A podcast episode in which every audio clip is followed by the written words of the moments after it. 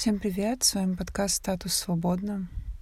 Сегодня я хотела записывать вообще другой выпуск. Два было готово, как черновики. Один я даже записала и стала монтировать, и когда я его монтировала, поняла, что он такой фальшивый и ужасный, что я даже не хочу, чтобы вы его слушали. Я его, в общем, наверное, перезаписывать буду.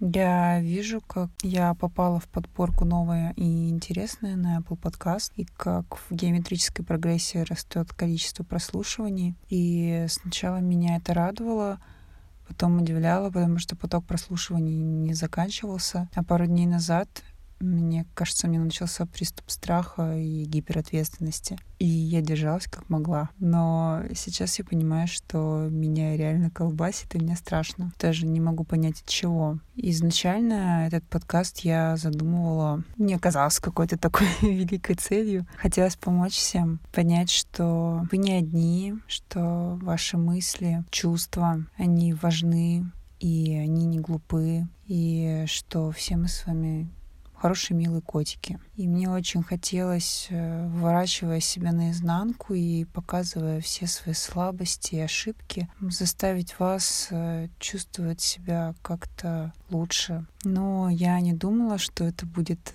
ну, тяжело, это правда тяжело. Я решила сделать очень сильный, смелый шаг снова и взвалила на свои плечи, наверное, не совсем выносимую нагрузку, и я не разрешила себе быть слабой. Я две недели не записывала ничего, чувствовала себя очень устала, у меня сейчас очень много дел, и на работе, как всегда, под конец года завал. Ну, вы сами понимаете, предновогодние заботы. Кажется, что все нужно успеть именно сейчас, за эти несколько недель до 1 января. А потом еще оказывается, что куча всего не сделанного.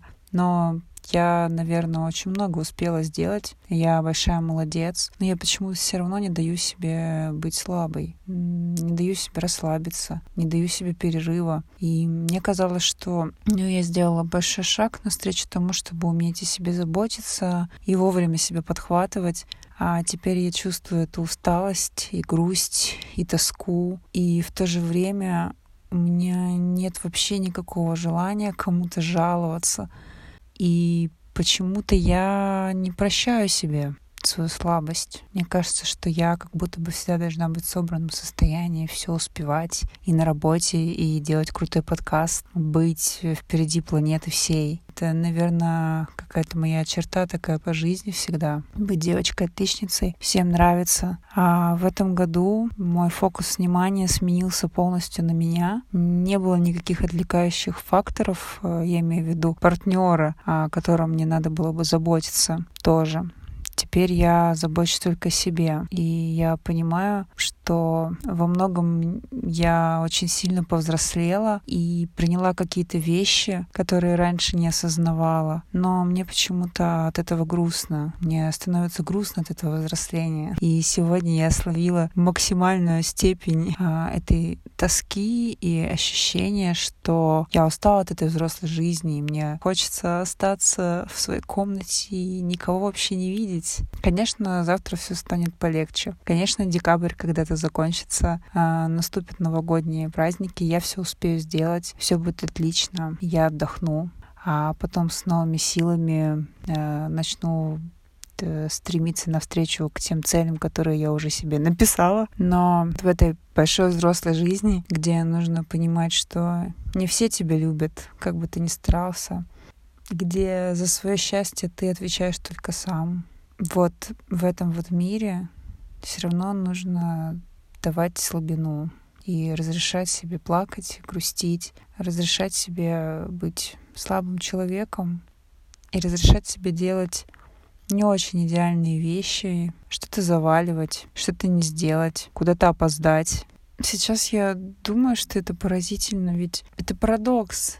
Я, наоборот, должна уметь быть слабой. Ведь я же всегда старалась как-то переложить ответственность за свою жизнь решения, и очень долго не хотела взрослеть. Вы знаете, я тут недавно поняла, что у меня с 23 лет до вот этого вот момента была долгая затяжная депрессия. Ну, то есть там были разные стадии Но это правда, у меня после университета началась самая настоящая депрессия, потому что я понимала, что началась взрослая жизнь, и это пипец как тяжело было осознать, принять. Мне ее не хотелось. Мне не хотелось эту взрослую жизнь. Но она грохнулась с неба мне на голову. Если подробнее о депрессии, она была самая настоящая, я просто не хотела это признавать. Мне казалось, что у меня просто плохое настроение, и я ненавидела себя за это. Я себя ругала, я ругала себя за слезы, за истерики, ругала себя за то, что у меня плохое настроение, за то, что я такое унылое говно, и не могу быть всегда такой позитивной и радостной. Я ругала себя за это всегда. И рядом со мной были люди, которые этого мне не принимали. И меня это бесило тоже. Получается, что если мы хотим, чтобы рядом с нами были те, кто нас поймут, поддержат и примут любую нашу эмоцию, нужно начать с себя. Нужно сначала самому осознать, что это нормально быть грустным, злобным, завистливым, мерзким, отвратительным человеком, а не всегда такой позитивной няшей, которую все обожают. Мой долгий путь э, борьбы с депрессией закончился с тем, что круг как-то вот замкнулся. Ну, то есть какое-то время я просто вот была в унынии, а потом я еще стала вообще принимать таблетки. Я принимала антидепрессанты. Они мне очень помогли. А, было такое ощущение, как будто я вот просто такой нормальный, обычный человек.